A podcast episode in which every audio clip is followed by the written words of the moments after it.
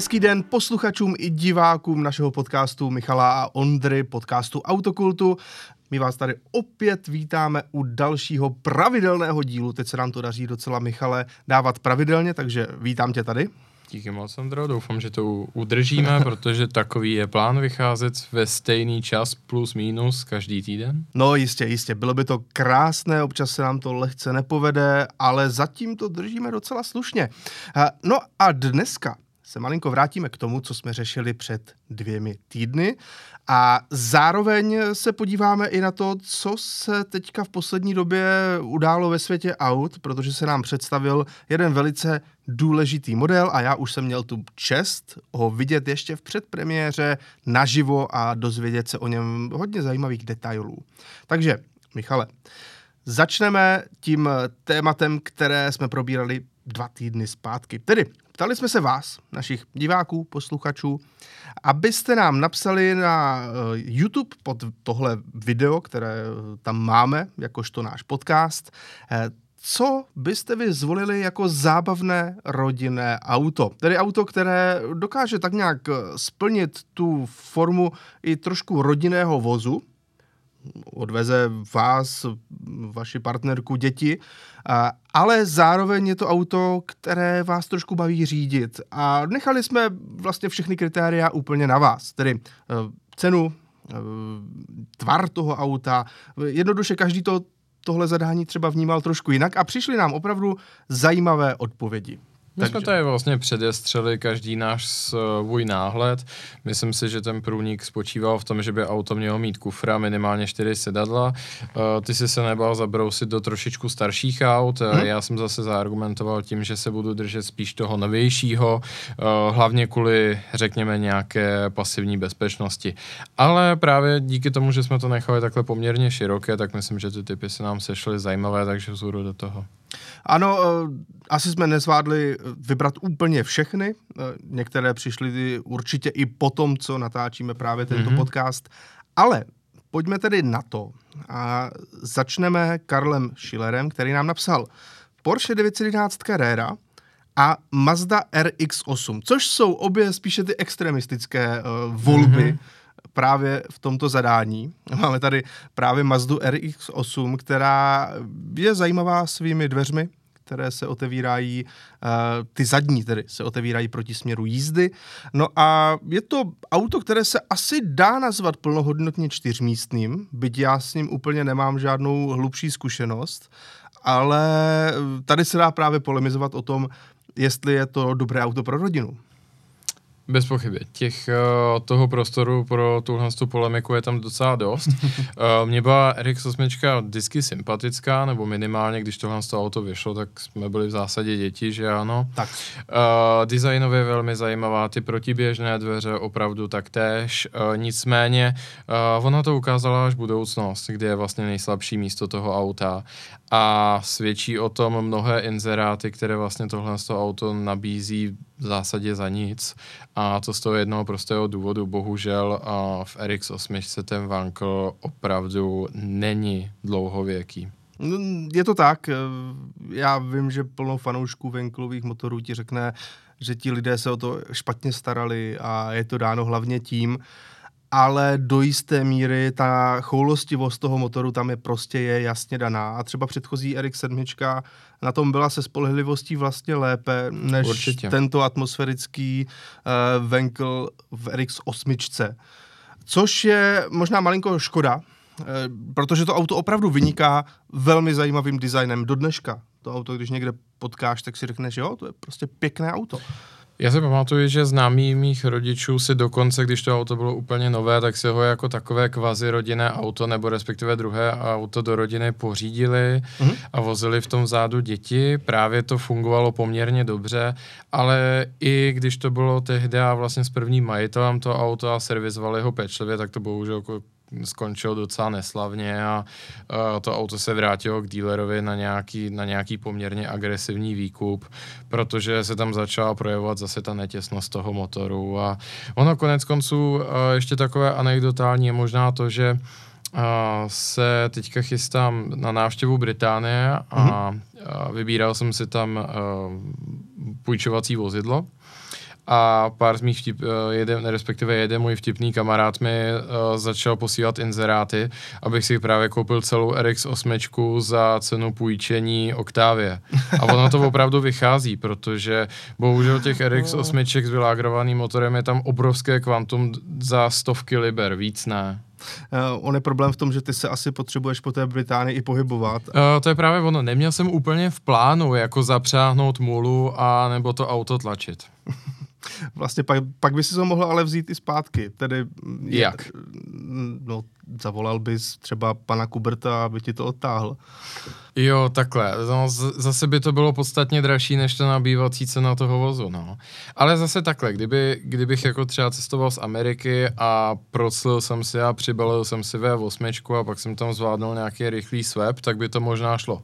Určitě, to je stoprocentně velmi jednoduchá záležitost. Je, prostě tam ten motor dáš No jasně. A bude to fungovat. Z dálky se tam tak, hodí člověk, tak, jak, tak, tak. jak trojku v basketu. Ne, každopádně děkujeme eh, Karlovi minimálně za zajímavé typy. Nicméně možná ještě tu 911 vezmu v krátkosti, protože tam mám zkušenost vlastně s generací 997. Ano. Uh, minimálně tři roky jsem to používal jako auto denního užití. Jestli je to rodinné auto, určitě ze sportovních aut je to jedno z nejvíc rodinných aut, řekl bych tak společně s M3, trojkou, mm. ne čtyřkou. Mm. A jako co se tomu určitě dá dát eh, k velkému pozitivu, že přední kufr je poměrně prostorný. Mm. Viděl jsem lidi, jak tam skládají kočárek, já jsem to nedělal, ale jde to, plnohodnotný. Uh, nicméně tady si myslím, že zase jako má navrh ta RX8 těmi protiběžnými dveřmi, protože skládat děti jako Hmm. Jakékoliv, nebo vůbec dětskou sedačku na ta zadní sedadla, není to úplně zážitek, jako co bych chtěl lidem doporučovat. Myslím si, jako, že to projde jako to druhé, třetí auto do rodiny, jako že tatínek má výmluvu, že to není tak brutálně nepraktické před maminkou. Ano, jo? Ano, ano. Ale že by se tím dalo denodenně vozit dítě a nějaký nákup a tak dále, Jo, odvezl jsem jako v předním kufru kitky a hlínu a nebo v pytli a takovéhle věci, ale opravdu dennodenní provoz s tím nakládáním zasedačky není to úplně příjemné. A v tomhle z tom ohledu bych řekl, že třeba ta M3 bude mít navrh, mm. protože ano, ona, ona jak vychází ještě i je to M4 vychází no. to z ze sedanu, tak tam je fakt docela dost prostoru vzadu jako hmm. plnohodnotného i na dospělého člověka. Je faktem, že to je uh, tříprostorová kupé, tak hmm. možná ten kufr je let kdy lehce menší i než v té karéře, ten zadní vůči tomu přednímu, ale zase jsou tam ty sedačky a ještě vzadu ten kufr. Hmm. Stejně tak ta kariéra taky jde skládat, uh, tam, kde jsou ty sedačky, člověk si je složí a skládá to pod okno, a pak se zase trošku omezujete ten výhled, ty stažky se vám většinou přesýpají, jako když jdete na průčí brzdy. Hmm. Je to praktičtější sportovní auto, ale právě jak jsme tady uh, to vlastně odpovídám i na to, co jsme tady měli posledně, to Turbo S předělané na GT3, nebo mhm. respektive hmm. s GT3 díly. Uh, myslím si, že je to skvělý životní zážitek, udělat si takovouhle dovolenou v případě toho pána, ale opět, jako eh, člověk do toho jde s tím, že to bude dobrodružství. Jako plnohodnotná alternativa za normální rodinné auto to není. Chápu naprosto. Eh, další tip je od Claudia V. a ten nám píše Lamborghini Urus. Tak s tím se jezdil ty. No, s tím se jezdil poměrně nedávno, bude to v novém, eh, respektive už to pomaličku je eh, na stáncích v novém Faster magazínu. Mm-hmm. A nutno říci, že Urus jasně ten k tomu vybízí, on má ty typické lambotvary.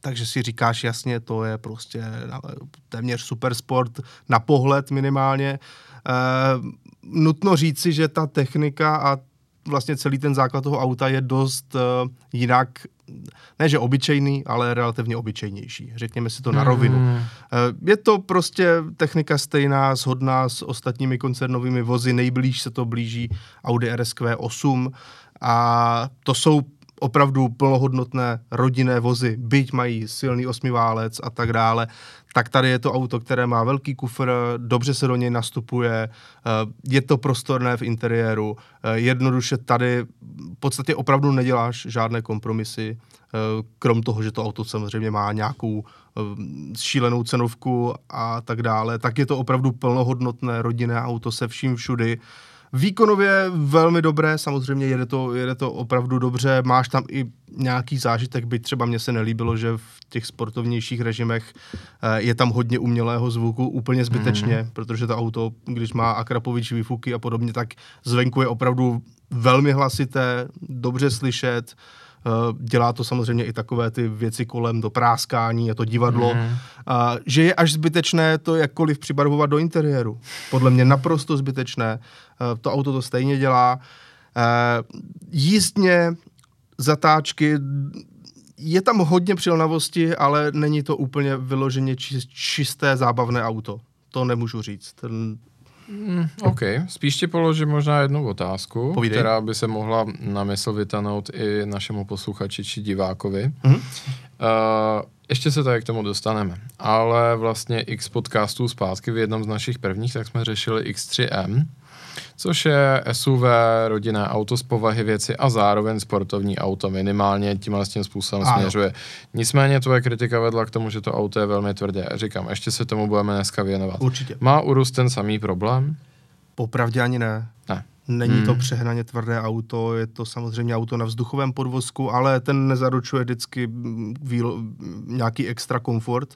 V tomto případě je nutno říci, že je to naladěno tak, jak mnoho italských aut poslední doby na to, aby to zvládalo i rozbité cesty poměrně s přehledem a opravdu neřekl bych, že to je některá jako nepohodlné auto z nějakého důvodu, i když to má 23 kola, tak pořád je to velmi slušné. Eh, mě spíš zaujalo, že zatímco třeba X5M nebo vlastně i i některé ty koncernové velké SUVčka se snaží ti jako na limitu eh, třeba poskytnout i trochu zábavy s, jako s vybočenou zádí, trošku jako ta, u té x hodně, jo, tam to auto vyloženě umí driftovat.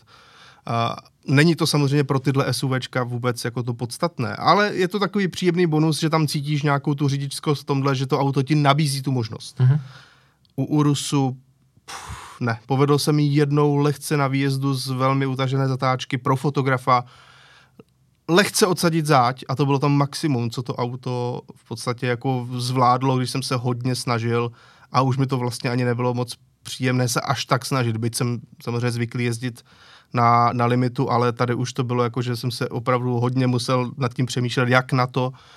A to auto spíše má tu bezpečnou nedotáčivost, hmm. spíše to jde do tohohle. Eh, přece jenom asi tam je jasná ta cílovka trošku, že to nebudou vždycky nějací hmm. extra řidiči.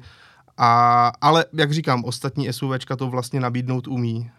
A tady jsem to úplně necítil. To je v skutku paradox. No. Možná to teda pokračování toho příběhu, kdy vlastně původní Huracan 610 pomlčka 4 taky byl hodně kritizován za to nastavení, mm-hmm. extrémně dobezpečná a vlastně všudy přítomnou nedotáčivost. A jako sám mě to překvapuje, protože vlastně jak jsem v tom předpředchozím díle uh, vypíchnul jako to opravdu sportovní rodinné auto za mě Macan GTS, mm-hmm. tak třeba i právě kvůli tomu důvodu, že z mojí zkušenosti, jak má člověk vypne stabilizaci a je trošku ostřejší v těch pokynech, tak to auto jako okamžitě jde bokem. No jasně. Přitom má v zásadě no, no, něco víc než polovinu koní toho Urusu, že ano? No je to tak, já si vzpomínám třeba na představení Porsche KNS, což vlastně není žádná jako vrcholně výkonná varianta, ale přesto na řeckých okreskách nebyl problém se sklouznout, když jako člověk chtěl. Tak konec konců nedávno mě takhle jako docela, i když jsem nechtěl, zaskočil i dýzlový makan, jo, prostě Tak konec konců asi se shodneme, že pokud to zrovna není ten čtyřválec, co ani nemá ten krouťák, tak ono ve finále je to o té ochotě toho výrobce nastavit ten pohon 4x4, aby posílal do zádu. Pak, pak už to není Podvozek takový i problém. ten pohon a pak to samozřejmě hmm. není nic tak náročného. No, zajímavé. Co tam máme dál? Dál tam máme velmi, velmi hezký komentář od uh, uživatele, který má nick web, Boss a ten tady navrhnul hned tři auta. Mm. A nutno říci, že poměrně zajímavé volby. Jakožto volbu takového nového uh, auta, které je v té, řekněme, střední cenové hladině, tak uh, navrhl Cupru Formentor VZ5, tedy auto, které uh, je první Cupra, která opravdu je čistě samostatná, nevychází ze Seatu. Byť samozřejmě ten technický základ ano, ale není to jenom ostřejší varianta Seatu. Zároveň je to auto, které dostalo ten pětiválec od Audi, který mm-hmm. je mhm. skvělý, tady má 390 koní.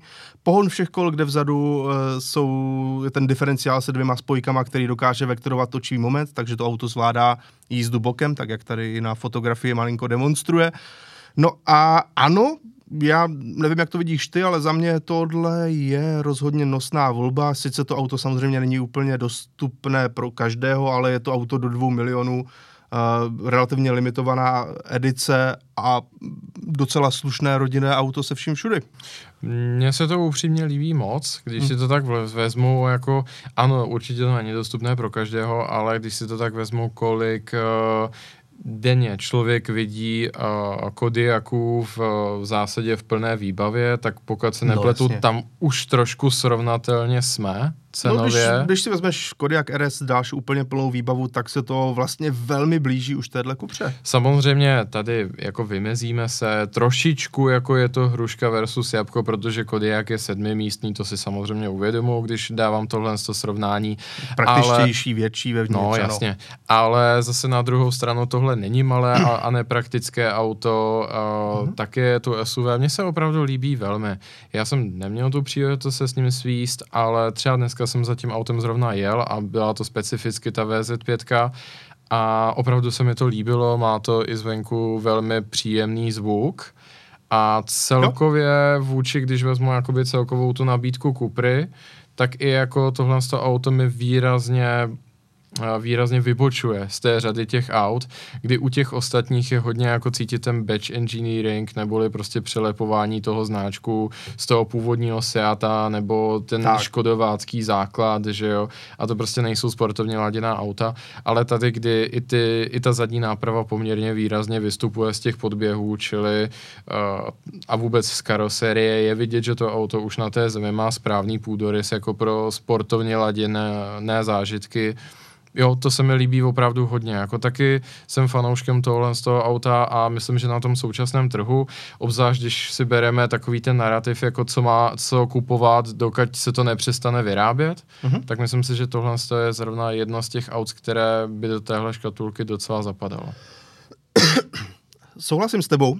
Další auto, které tady právě Vobos navrhl, tak to je už věci, na které se můžeme malinko více zamyslet. Eh, můžeme ji trošku více probrat, hmm. protože trošku netypická záležitost Audi A3 s motorem, s motorem 3.2 VR6 Quattro Sportback. Já tady tady mám na fotce třídveřovou variantu, hmm. ne Sportback. Uh, Vobos tomu píše neskutečně dobře vyvážený malý rychlý hatch uh, s high pitch zvukem motoru, který na sebe strhává pozornost. Je to vlastně takhle v dálniční rychlosti to zvládá. Je to prostě velký motor v malém autě. Hmm. Což uh, na jednu stranu je pravda, VR6 má takový svůj specifický, velmi zajímavý zvuk. Na stranu druhou uh, často si lidi říkají, že tyhle A3 jezdí hrozně špatně, ale já se to úplně osobně třeba nemyslím. Byť já právě, proto jsem tady vybral třídveřovou variantu, si myslím, že je velký rozdíl mezi třídveřákem a sportbackem.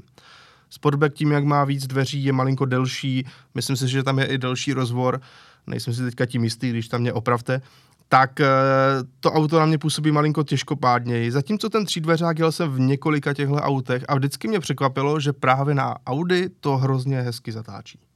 Hmm. Takže proč ne? Eh, samozřejmě ta technika je spíš taková jako klasická koncernová.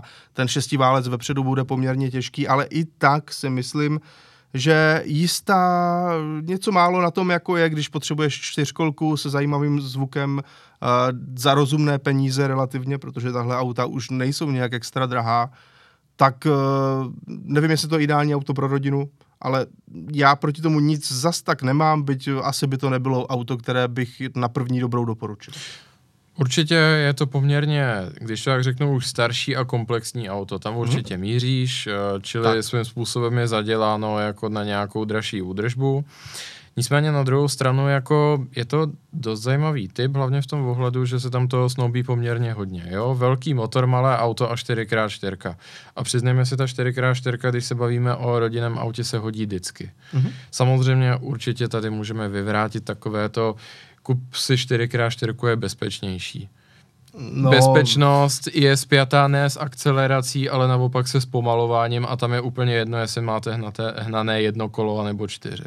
Samozřejmě. Ale bavíme se tady Záleží té... často i na tom, jaký máš typ eh, pohonu všech no, kol no, a, a tak dále a tak dále. Samozřejmě když jedeš na sněhu s Evem, tak to auto možná i líp brzdí a zatáčí než se čtyřkolkou než bez ní, protože ten aktivní zadní diferenciál tam něco dělá a tak. To jo, ale to, ale, ale to je jako detailu. výjimečná záležitost třeba, ale u většiny aut to vlastně o tom jako není. Chtěl jsem říct, že to Quattro a 4x4 u toho rodinného auta hlavně přidává tu praktičnost, že si můžete zaližovat a nemusíte se bát, že mm-hmm. na tom parkovišti, když bude rozbředlý sníh, tak skončíte. Ta pravděpodobnost, že to auto se někam doškrábe, je vyšší. Ale chtěl jsem tím říct, protože nevím, jak často se s tím setkáváš, ale já teda extrémně často a hlavně to často člověk slýchá i u dílerů, což bych řekl, že je opravdu trestu hodné. Mm-hmm. Jako kupte si 4x4, je to bezpečnější. Přičemž jako to je prostě naprostý nesmysl. A pojďme, kdyby náhodou, byť naši posluchači jsou velmi erudovaní, kdyby náhodou někdo z toho, z toho ještě vycházel, pojďme to vyvrátit, protože bezpečnost spočívá v tom, jakým způsobem auto zatáčí a brzdí. A na to nemá 4x4 v zásadě žádný vliv, krom takových marginálních věcí, jako je Evo se samosvorem vzadu, ale jako to už Jestli je zase většina, závodní náčin. Většina 4x4 opravdu tohle nezlepšuje, naopak to auto třeba je o něco těžší. Přesně tak. Představme si to tak, že když auto deceleruje nebo jde do zatáčky a pohon není v tahu, hmm. tak to je jako sáňky v tom ohledu je vám pomůže samozřejmě kvalitní obutí a eventuálně pomáhá, když to auto je spíše lehčí než těžší. Ale 4x4 v ten moment nemá absolutně žádný vliv.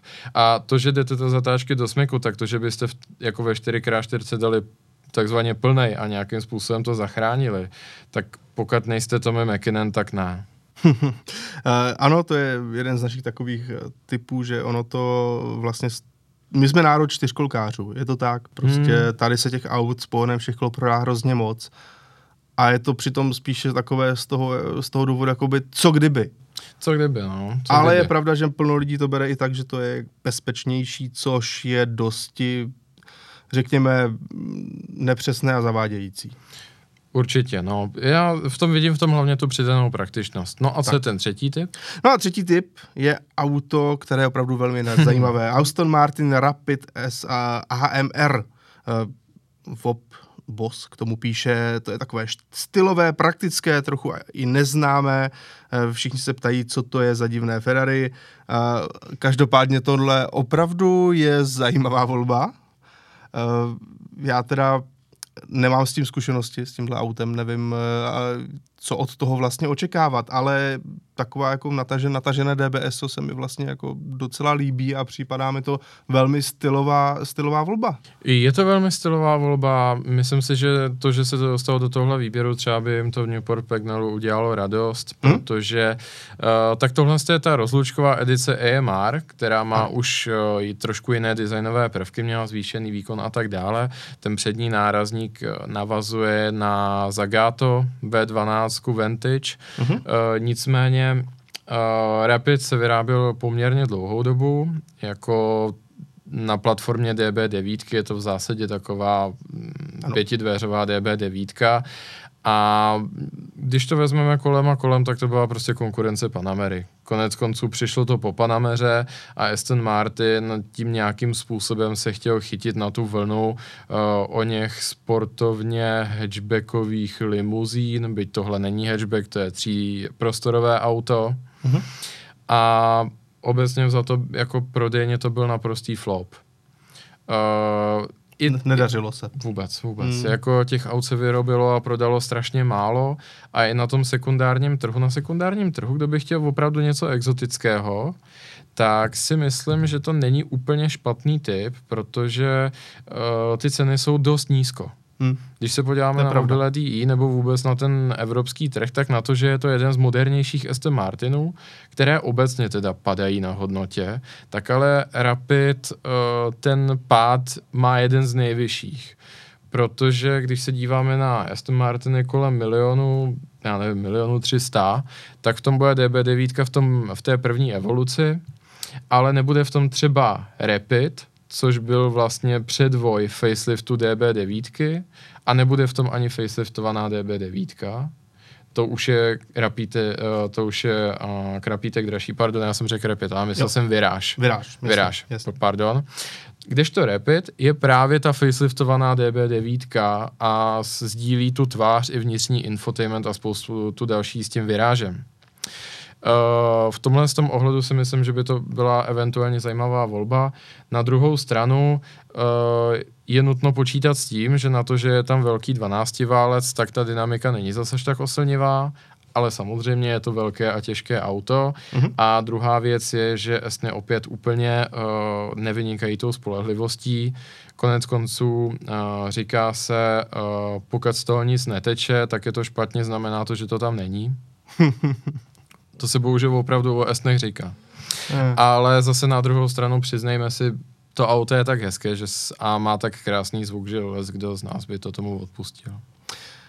Ano, je to tak, ale teď trošku zpátky na zem, protože mm, Offbob 1 nám napsal, že takováto auta, kdo na ně má, že to je pro výběr tak pro 5% populace a že by navrhoval klidně něco obyčejnějšího, jako třeba Focus ST druhé generace. Tedy ten pětiválcový uh, ST225, kdy to auto vlastně mělo docela zajímavý charakter, ale hmm. drželo se při zemi, co se týče za mě nějakých vyloženě jako extravagancí a, a něco podobného. Bylo to prostě slušně jezdící auto, sice s poměrně těžkým motorem, a nemělo to ještě žádný samosvor, nic podobného, takže nebylo to zas až tak oku, oslnivé, okouzlující svezení, ale pořád to bylo velmi slušné auto, zábavné, uh, rozhodně ten pětiválec, když se rozezněl kabinou, tak, hmm. to, bylo, tak to bylo super.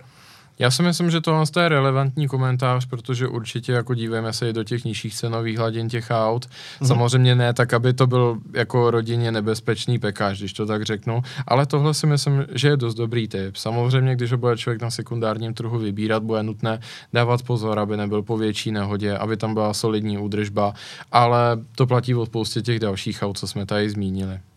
Já bych na to navázal ještě tím, že ano, do téhle třídy vlastně by se dalo nasázet hodně ostrých hatchbacků. Máme tady, měli jsme A3, která je taková uh, na hraně, protože designově to nedává najevo, pak tady máme Focus ST, a za mě třeba jeden z nejpraktičtějších ostrých hatchbacků vždycky býval už po několik těch posledních generací Civic Type R, hmm. protože to auto mělo vždy poměrně velký kufr, i v těch UFO variantách hmm. a podobně.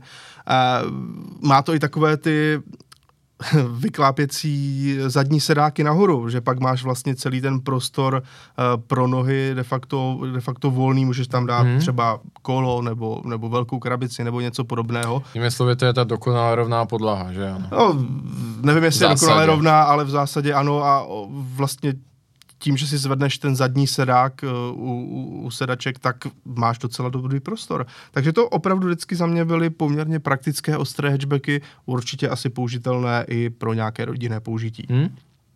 Další tady máme od uh, uživatele, který má nick Crazy. Pro mě... Bude to crazy?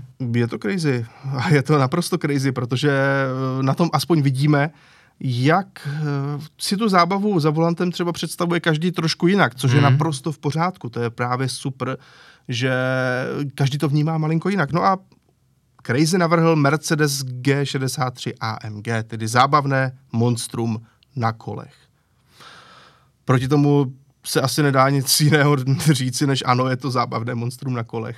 Eh, je to taková splašená krabice, kdy ty schopnosti toho podvozku vlastně možná občas malinko zaostávají za výkonem toho motoru. Uh, což opět někdo může brát právě za, za důkaz nějaké zábavy. Musíš to krotit, to auto. Uh, je to takové jako trošku splašené, uh, ale zároveň ano, má to ten charakter. Prostě Gčkové Mercedesy jsou velmi charakterní auta. Hmm. Dále nám Tomáš Kočí píše, že kdyby nebyl problém peníze, tak má v rodině jeden sen, včetně manželky, což je mm. velmi zajímavé, a to je Ferrari FF.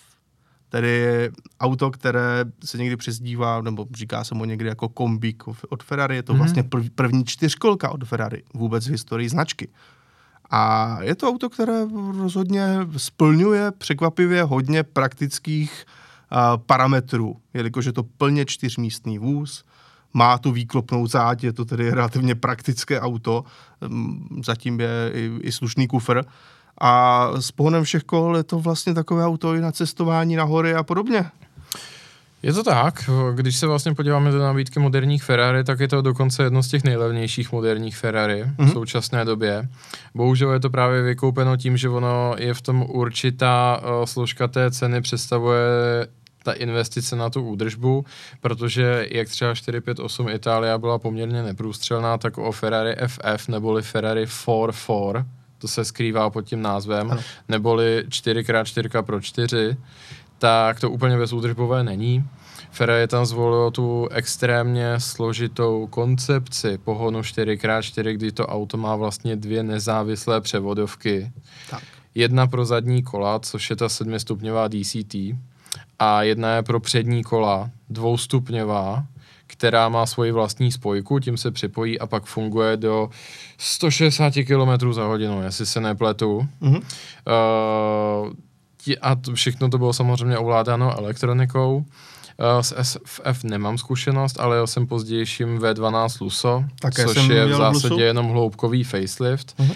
Já musím říct, že z hlediska jako toho, co jsem od toho očekával, jako Ferrari, tak mě to auto poměrně zklamalo ale obecně za to zase na druhou stranu, uh, co nemůže zklamat je ten motor, ten 12 válec a jeho projev je naprosto kouzelný a to nemá, to nemá obdoby ve světě automobilů.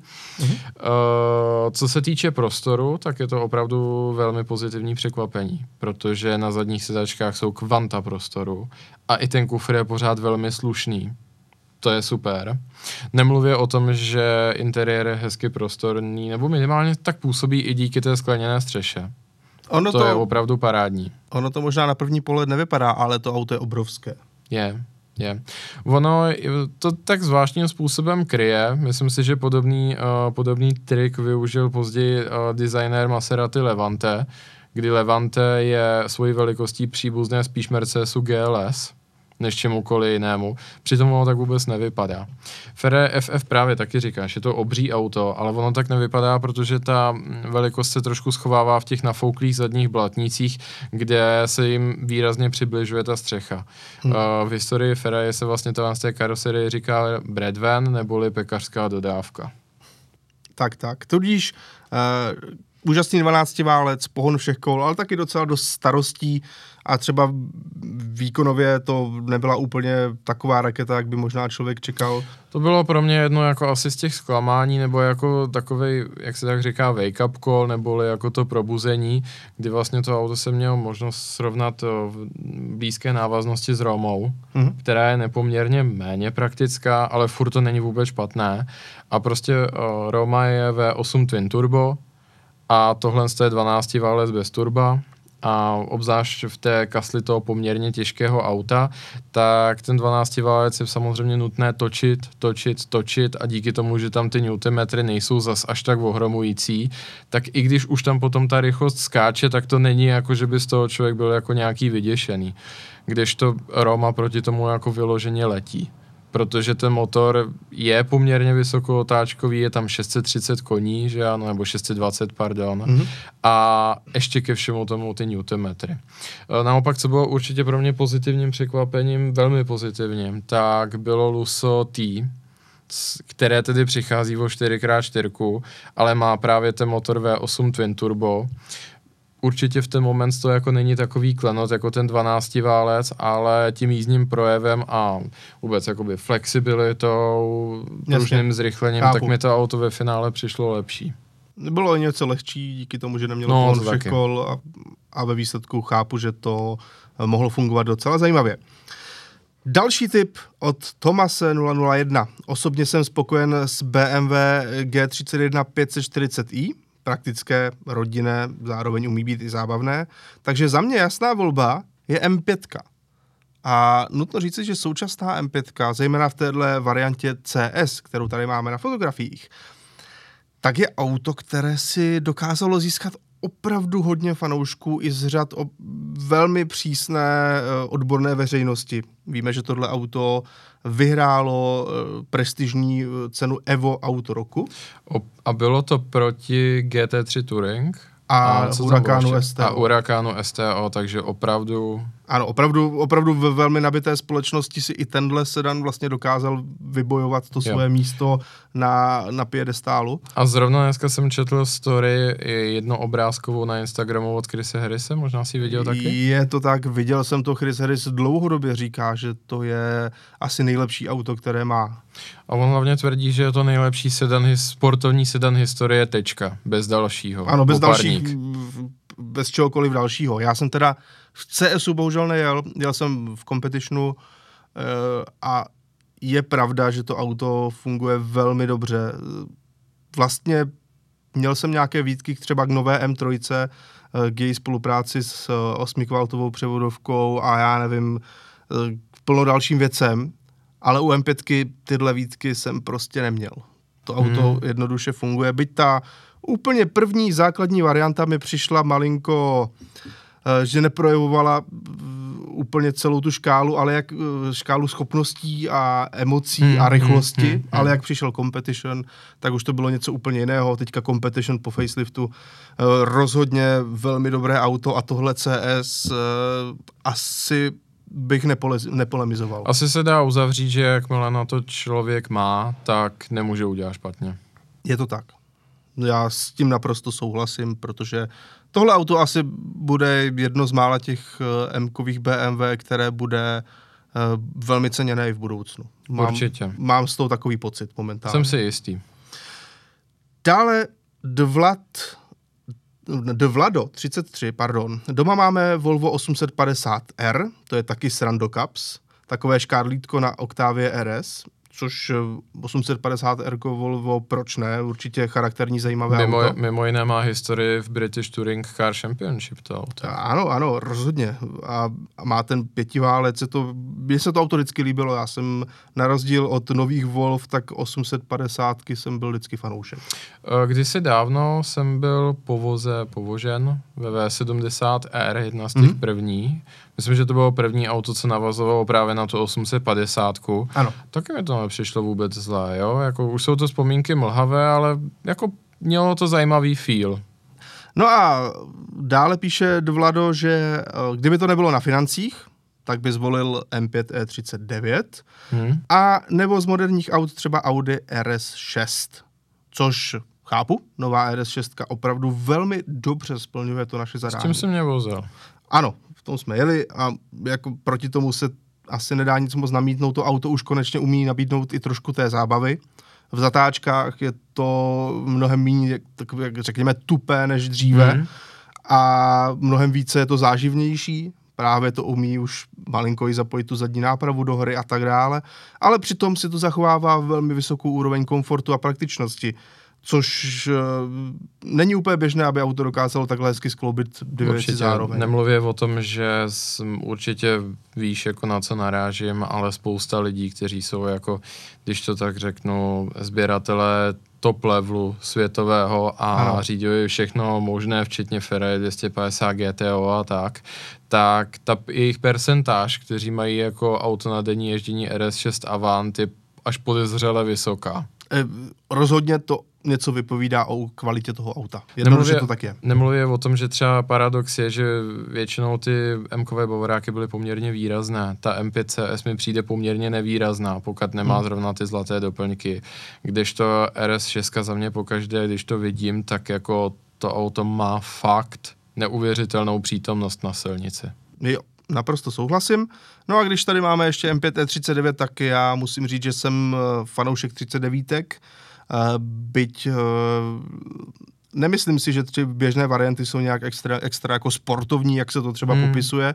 A na druhou stranu M5 jsem v této generaci nikdy neřídil, bohužel. Uh, sliboval mi to jistý youtuber pan Muldix, že se v tom povozíme, takže uh, pokud se Muldix si díváš, tak budu velice rád, když to opravdu ve výsledku napravíme.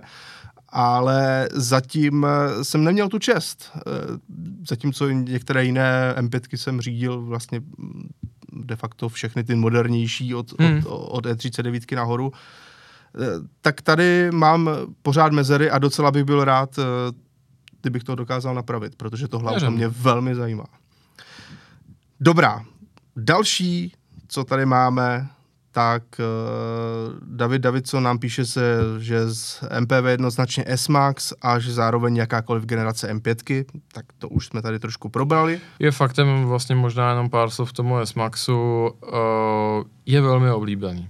Opravdu velmi oblíbený, třeba z naší platformy ADŠ vyplývá, že lidé velmi často poptávají, jako někdo poptává jenom MPV, ale velmi často se stává, že poptává specificky S-Maxe a jiná no, MPV ho nezajímají. No, Takže má velkou fanouškovskou základnu a pamatuju si tehdy na ty testy, když eh, S-Max vyšel, tak obzvlášť britská média z něj byla na větvi.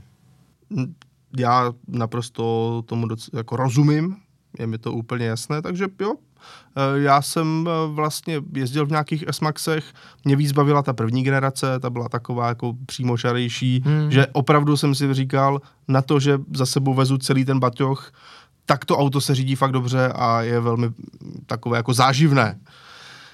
Marek Šíp přidává také své dva favority, které má reálně odzkoušené. Prvním je BMW X4M Competition, neuvěřitelně tvrdý a dobrý podvozek.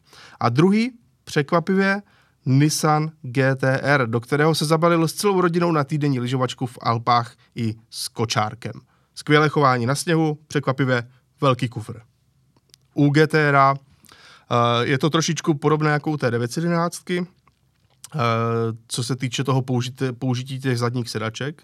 Kufr je tam docela slušný a nutno říci, že opravdu pohon všech kol v tomhle autě na sněhu funguje úžasně to o tom, o tom žádná. Myslím si, že GTR, protože uh, nutno říci, že je to poměrně velká kastle. Je, toho je auta. to veliké, těžké auto. Uh, v tomhle tom ohledu si myslím, že právě to auto čerpá výhodu z téhle z té široké a dlouhé stavby a ve finále ten pobyt na zadních sedačkách bude příjemnější než 911, je to kde ta zátěž je hodně svažitá uh-huh. a ještě se tam nějakým způsobem musíte nadspat s tím motorem a člověk si opírá ruku o převodovku.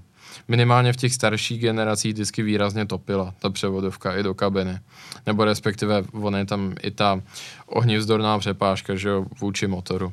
Takže mi, jo, věřím, že to bylo na týdenní lyžovačku s GTRem, tak ono má střešní nosníky, že jo, nebo respektive montážní body, Myslím si, že může... To 911 má konec konců taky a myslím si, že tady asi to GTR bude tahat za ten delší kus provazu, hlavně kvůli tomu většímu prostoru na těch zadních sedačkách. Jo, mm, naprosto s tebou souhlasím, za mě jenom GTR mě vždycky překvapovalo, jak je to auto nákladné na provoz a jak každý díl na to stojí vlastně docela velkou raketu. To je pravda, ale v tomhle popravdě jako v tomhle tom Japonci docela excelují, jo. Konec konců, kdo někdy třeba kupoval náhradní světla na Lexus, já jsem to za pambu nebyl, tak možná tuší. Mm. Někdy některé náhradní díly jsou prostě třeba až zarážejícím způsobem drahé. Leč na druhou stranu kompenzuje to ta spolehlivost, ale máš pravdu. Eh, všichni lidi, co provozují GTR, tak říkají, že to vůbec není levná zábava. To třeba, to třeba zase kariéra je hodně nenáročná, v zásadě ve všech variantách. Ještě vlastně taková drobná poznámka mě u GTR vždycky zaráželo. Hmm. Na jednu stranu to eh, přidává tomu sportovnímu zážitku, ale na druhou stranu nevím, jak se s tím cestuje. Uh, Hlučnost? Ho, hodně je tam slyšet převodovka. Ano, ano, A to, ano. Sko, to auto se projevuje skoro jako by mělo přímo řezané převody, že prostě hučí a skučí. Naprosto s tebou souhlasím, když jsem jezdil GTRem, tak opravdu jel jsem s tím i právě cestu z hor a bylo to takové, řekněme, výraznější, než bych čekal. Na to, že to auto působí na první dobrou, spíše GTčkovým dojmem, i když víme, že ty schopnosti tam jsou ne, hmm. neodmyslitelné a rozhodně bych je nechtěl nijak popírat, ale to auto je prostě velké, relativně těžké, takže trošičku ti to jako nahrává si myslet, že to je spíše GT i na cestování, tak pak právě, ob, pak právě objevíš veškerou tu hlučnost toho auta od každé té věci. I ty diferenciály se tam občas trošku ozvou, jsou opravdu hodně sevřené na tom autě. Ta převodovka, uh, žádné velké odlučnění, takže není to úplně, že bych si řekl, že je to cesták nějakého stylu Bentley, ale ono to je asi takhle správně, já to vlastně je, jako nechci jako vůbec... A sportovní auto to je, to prostě ano. nemůžeme o tom. Konec konců svého času Ono teďka jakoby trošku zašlo kvůli tomu, že se vyrábí extrémně dlouho, ale svého času porazilo hmm. skoro všechno. Je to tak, na tom jde vidět hezky na tomhle autě, jak se ten svět vyvíjel, protože hmm. tohle auto se vlastně prodávalo ještě loni, ale eh, ten svět už mu utekl, ale když to přišlo jako nové, tak o tom všichni mluvili v úplných superlativech a právě říkali, jak je to extrémně rychlé, extrémně použitelné, jak to vlastně přeskočilo i to, i to turbo od Porsche mm. a tak dále a tak dále, byť zpočátku tam byly problémy se spolehlivostí, vím, že testovací jezdec Porsche, ten mi jednou říkal, jasně, GTRO, úplně úžasné, my jsme z toho byli odvaření, když to přišlo, jenomže jsem si to vzal na ring a už jsem jako nedojel. Takže ono to trošičku takhle uh, bylo, že to ze začátku tahali malinko na hranu, ale ano, to auto jednoduše, uh, asi to bude vždycky už nějaká taková ta japonská legenda, neodmyslitelná, uh, i právě tím, jak to dokázalo spojit uh, ty nejmodernější technologie s tou, řekněme, uh, já bych to nazval možná nějakou výraznou použitelností, hmm. ale přitom mechaničností. No. Výborné. Uh, ještě zpátky k tomu X4M, kdy to auto de facto, já jsem s ním měl tu zkušenost, eh, jak tady psal Mich, Marek, teda Marek Šíp, že to auto má neuvěřitelně tvrdý a dobrý podvozek, tak opravdu eh, mně to přišlo možná až moc tvrdé. Možná jsem přecitlivělý. Eh, já mám rád sportovní auta samozřejmě ve všech podobách, ale tady už jsem si říkal, jestli to vlastně vůči té kastli není trošku moc. A na druhou stranu to auto, když máš dobrý asfalt, tak funguje úžasně, samozřejmě jako jede to skvěle. Uh, ale už jsme se o tom několikrát bavili, že mě vlastně ve chvíli, kdy jsem s tímhle autem jezdil, tak jsem měl k dispozici ještě Alpinu, která byla nalazená jinak, tak jako jemněji. Uh, byla to Alpina eh, XD3, tedy sice naftová, ale přece jenom pořád plnohodnotná Alpina. A to bylo auto, které vlastně mě zaujalo výrazně víc. A výrazně víc jsem si říkal, jasně, takhle by to mělo, mělo jezdit, zároveň poddajné, zároveň zábavné, uh, odsadilo to záď, ale i cestovní auto. Tohle je větší, řekněme, extrém. Hmm. Taky. Uh, jsem se na chvíličku odmlčel, jsem se zamyslel, to nevadí. ale mně se, mně se hrozně záleží. Možná, že kdyby člověk bydlel tam, kde jsou opravdu jako velmi dobré ty silnice, tak bych určitě nad tím MKem uvažoval. Líbí se mi tam i ten motor, mi přišel, že je poměrně charakterní mm-hmm. a k těm sportovním vyladěným bovorákům já mám poměrně blízko. A na druhou stranu, stejně tak jako jsem člověk, co má radši GT3 v Turingu než s křídlem, tak jako mě, mě, ke mně hodně promlouvá ta nenápadná Alpina. No a nyní je na čase se podívat na naše další téma, Michale, a to je úplná žhavá novinka na poli supersportu, ale na poli těch, eh, řekněme, nejvíce extrémních a exkluzivních supersportů. Možná, že už je to to, čemu se dneska říká hypersport. Ano, dost možná, ačkoliv hypersport je přece jenom, eh, třeba nemají jednu věc a to je manuální převodovka. Ano. Zatímco ta se tady nachází. Protože tohle je Pagani Utopia. Je to opravdu tak utopistické, Michale? Uh, popravdě, vzhledem k tomu, že tedy utopie představuje něco v zásadě nedosažitelně ideálního, uh-huh. tak minimálně z mého pohledu uh, je to poměrně trefné. Uh, Horácio Pagani se odvolává na román ze 16. století, který vlastně poprvé představil ten uh, název Utopia. Nicméně, co se týče těch uh, věcí trošku pozemštějších a současnějších, tak údajně za uh, tímto autem, které má kódové označení C10, uh, stojí 6 let vývoje a 4 mhm. tisíce různých skic designových, kdy toto má být prostě ideální průnik všech těchto designových ideí. Uh, do značné míry prý vznik tohoto auta byl konzultován s majiteli Pagány, kteří, kterých stále není mnoho, protože konec konců stále produkce Pagány se nedá počítat ani na tisíce. mm-hmm. za těch 20 let existence. A co tady vidíme je, že do značné míry, když se na to auto podíváme, lze konstatovat, že best of Pagani je zkrátka a dobře Zonda. No, to jsem právě chtěl říci, že opravdu na první pohled to tu zondu trošku připomínám, jak těmi čelními světly, tak vlastně i ze zadu, když se tady takhle podíváme na další fotku.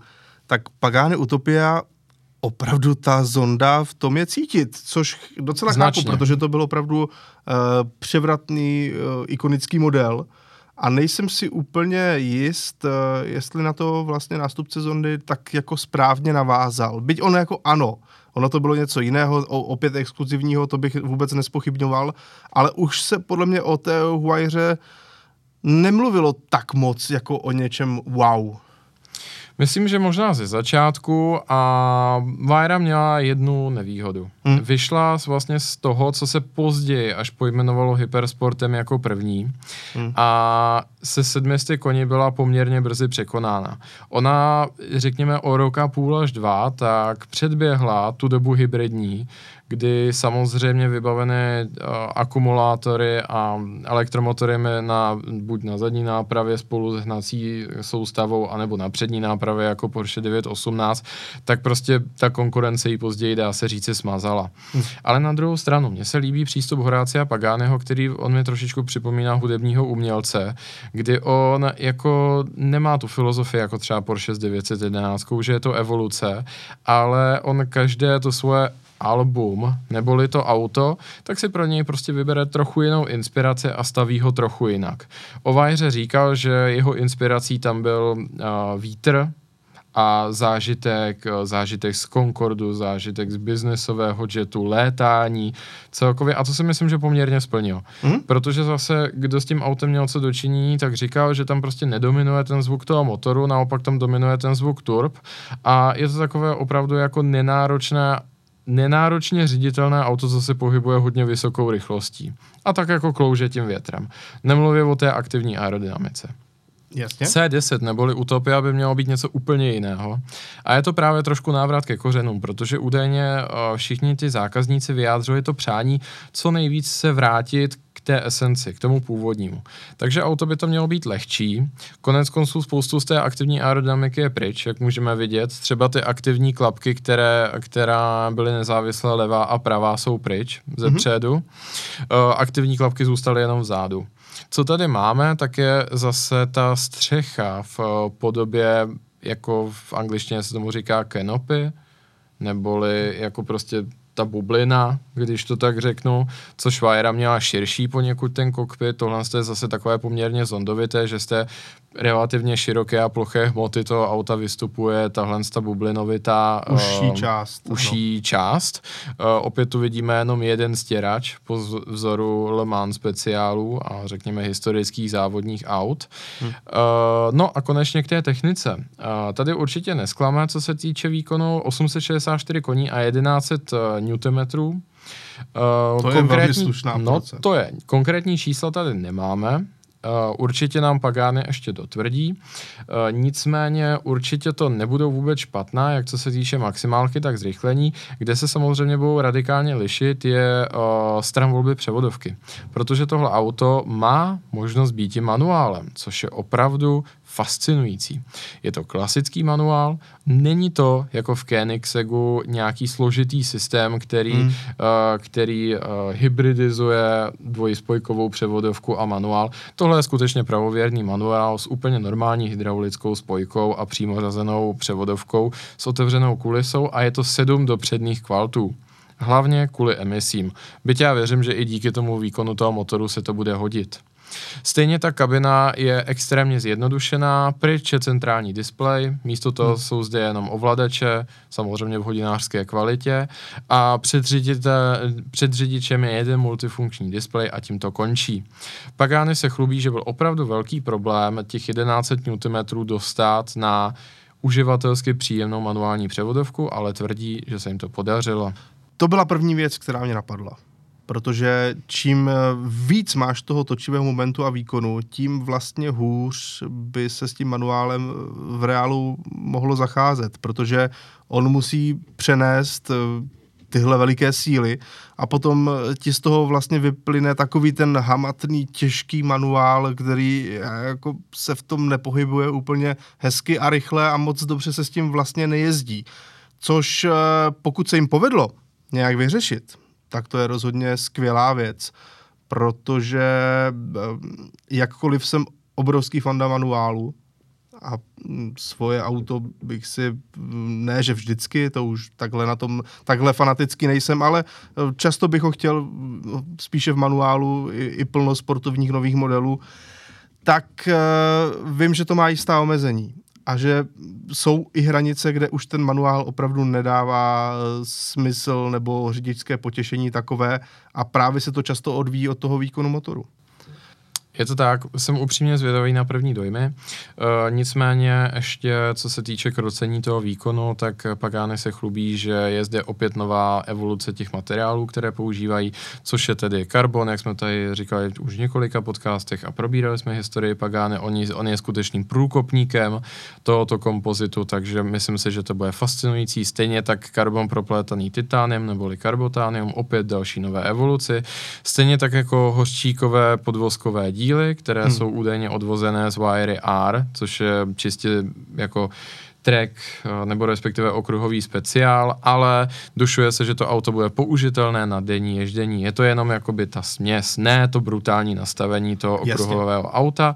Uh, konec konců Pirelli P0 Corsa prý byly tomuto autu vytvořeny čistě na míru a pneumatiky pro toto auto jsou označeny siluetou toho auta, jsou opravdu jenom pro něj.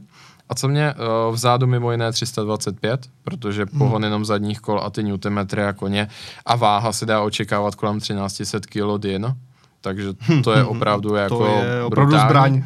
Ale pozor, na přání můžeš mít i Soto Zero s ratingem M plus S, takže Pagani doufá, že se s tím autem bude jezdit často. No ano, jestli to má být, být auto, které může mít i zimní gumy, tak to teda všechna čest, ten, kdo to bude používat, to bude opravdu veliký nadšenec, protože nevím, jak se na to budou třeba tvářit právě ony, ony díly na podvozku, na, na sníh, hlavně teda na sůl a podobné věci. No. Uvidíme, to všechno ukáže čas. No, každopádně eh, nový supersport, ale postavený podle starého vzoru, tak právě to je eh, Pagani Utopia. A nevím, jestli se vám to auto líbí, pokud ano, tak nám napište, uh, respektive co se vám na něj líbí. Mně se právě líbí třeba právě zezadu, že opravdu tam vidím tu zondu v tom. A to mi připadá Taky. úžasné. Uh, tudíž, jo, proč ne? Samozřejmě ten svět supersportů, těch exkluzivních a velmi drahých aut je dneska natolik široký a očividně ten zájem o taková auta je natolik obrovský, že si můžou vlastně ti výrobci dovolit ještě udělat de facto úplně cokoliv. Třeba i 1100 Nm spojených s manuální převodovkou což je teda opravdu. Udělalo mi to radost. Udělalo mi to radost, jo. jsem zvědavý, jaký, jaké budou další kroky, jaké budou ohlasy. Líbí se mi, že třetí generace Pagány a třetí styl otevírání dveří. No jasně. To je Původní zonda měla standardní závěsy, Vajra byla Galving a tohle jsou Lambodors. Ne, neříkejme tomu prosím Lambodors. ale ano, ano, je. musíme to ne, nazvat pra, tak, nejs... aby to pochopila i tuningová komunita. Dobře, ale nejsou to Lambodors. Lambodors jsou ty, které se pohybují jenom v jedné rovině, ty takzvané Nůžkovité. nůžkové dveře. Jasně, chápu. Tohle jsou dveře takzvaně dihedrální. Dihedrální. Tak ano. vidíš, naučil jsem se dnes při našem podcastu i něco nového. Dihedrální dveře si od teď budu pamatovat už navždy. A jaká, jaká další auta mají dihedrální dveře? Maserati MC20. Dobře, to musíš Všech, vědět. Všechny McLareny. Všechny, tak to jsem, ano, Fera, jsem. Ferrari, La Ferrari v tom jsem seděl, dobrá. Zase, zase když tak vezmeme, tak to, čemu se říká dveře otevírané nahoru dneska, mm-hmm. tak jako drtivá většina aut má dneska dihedrální. Protože ty Lambodors, uh, jednou jsem lezl dovnitř a ven z Murcielaga a mm. jako ta největší výhoda těch dveří otevíraných nahoru, tudíž, že uplace, protože, uh, teďka do toho trošku zabřednu. Ale pojď, pojď, Ale pojď. prostě, když máte auto, tak vy potřebujete obdélník, aby do něj lidská bytost vlezla a vylezla. Jedním extrémem je autobus, kdy ta šířka je minimální a je tam ta výška, tudíž tam jdete vzpřímeně. Tak. Čím je to auto placatější, tak tím pádem ten obdélník musí mít tu spodní hranu delší. Leží. Jako, přesně tak. Ale jako zhruba ty centimetry čtvereční té díry jsou furt podobné, když mm-hmm. to tak řeknu. Jo? A samozřejmě, když je to auto placaté a ten obdélník je podlouhlý, tak když se na parkovišti, tak ty dveře prostě neotevřete, protože mají přes metr na délku. Že? No, a tím pádem vraťme se na základky a na střední, spočítejte si ten trouhelník a vyjde vám, že ta jeho spodní hrana bude úplně malinkatá, jinými slovy nevylezete. To je třeba problém, já nevím, A3 zrovna tří dveřové, z toho se taky moc nedá vylíst. Hmm. Hodně, jsou to hodně dlouhé dveře. Ano, ano. No a to je právě ten důvod, proč jako Supersporty řeší ty dveře. Není to úplně jenom kvůli show, protože prostě z toho se špatně leze. Z MC20, z McLarenu, ze všeho vylezete v menší díře parkovací, podstatně snáze než z normální kariéry 911. Mm. Protože sice je faktem, že dihedrální dveře obvykle nemají ty zarážky jako jeden první, druhý, třetí stupeň, ale je to třeba, já nevím, 55 cm od toho auta, které eh, je vedle vás a máte maximální výky v těch dveří a celou tu díru pro sebe. Takže sice tam jdete na ležato, ale vylezete bez problému. Hmm. Když to u 911, když máte 50 cm vedle sebe, tak to je sotva ten první stupeň. No a teďka vy se musíte nějak jako nejspíš si stáhnout v okno, jako protáhnout ten trup mezi střechou a v oknem a, no, pak, a pak tak jako, jako egyptian na fresce zhruba z toho jako nějak vypochodovat jako kráp, jo. Jo. Jasně. No to, a, to je ten smysl. A co ty Lambodors teda? No a ty Lambodors jsou bohužel kombinace toho nejhoršího, protože sice ty dveře vůbec nejdou do boku, to je samozřejmě super, ale minimálně jejich dobrých 40% vám zůstane v cestě a překáží hlavě. Takže typicky se praštíte do hlavy. Jinými slovy, do toho auta si musíte, mně jako přišlo, že jediný rozumný způsob, jak se do Murcielaga dostat, je jít na to, jak když uh, skáčete, skáčete vejšku, takzvaně v atletice, akorát jako ve slow motion. Tudíž, tudíž jakože přiblížíte se k tomu autu ze zádu a pak se jako prohnete do zádu, Jasně. nějakým způsobem jako ten trup dostanete dovnitř a pak tam tak jako protáhnete ty nohy. Ale, fakte, ale faktem je, že prostě sice ty dveře nejdou do boku, což je samozřejmě fajn, hypoteticky můžete parkovat úplně u zdi, mm-hmm. ale prostě ty dveře tam překáží. Úplně stejně tak jako designový fail z mého pohledu jsou dveře Koenigseggu, které tedy takovým zvláštním způsobem zarotují o 90 stupňů a vysenou se dopředu a do boku. Výborný, když stojíte v garáži, mm. ale úplně strašný, když stojíte u obrubníku protože ta hrana těch dveří Bouchne jde pod, po, jde pod úroveň toho uh, Prahu a úplně nádherně se prostě rozkřísnou ty dveře o obrubník. Jsou na to na YouTube dokonce videa, že se to někomu povedlo. Ostatně celou tuhle problematiku řešili i v Renaultu, když dělali Avantime. A tam je vlastně ten dvojitý závěs těch předních dveří, které při otevírání zároveň lehce popojedou dopředu. To jsem ani nevěděl. No ano, Renault Avantime právě tím, jak je to vlastně dlouhé eh, dvoumístné, respektive dlouhé dvoudveřové auto, má extrémně dlouhé dveře, tak když je otevíráš, tak oni se nejen otevřou normálně klasicky, ale zároveň vyjedou i dopředu, Aha. jakoby kolem Aha. patníku. Hmm, Právě z těchto důvodů, to zní dobře. aby ti to zvětšilo ten prostor na nastupování už, na menším prostoru. A teď už poslední věc, ještě neskončíme, ale já jsem prostě uchyl pro to jako říct úplně všechno. A tak mě ještě napadají labutí dveře Estno což je zase jako takové něco na půl cestě, kdy ty dveře jdou standardně do boku, tudíž ty mm. závěsy jakoby nejsou v A sloupku, ale jsou normálně jako v boku té karosérie, ale oni jdou lehce nahoru. Takže jo. když uvidíte Estna ze zádu, který má dveře v maximálním vyklopení, tak jako by ten potenciální trouhelník mezi tou normální drahou a tam, kde ty dveře jsou, tak bude mít v tom ostrém úhlu, já nevím, 10-15 stupňů.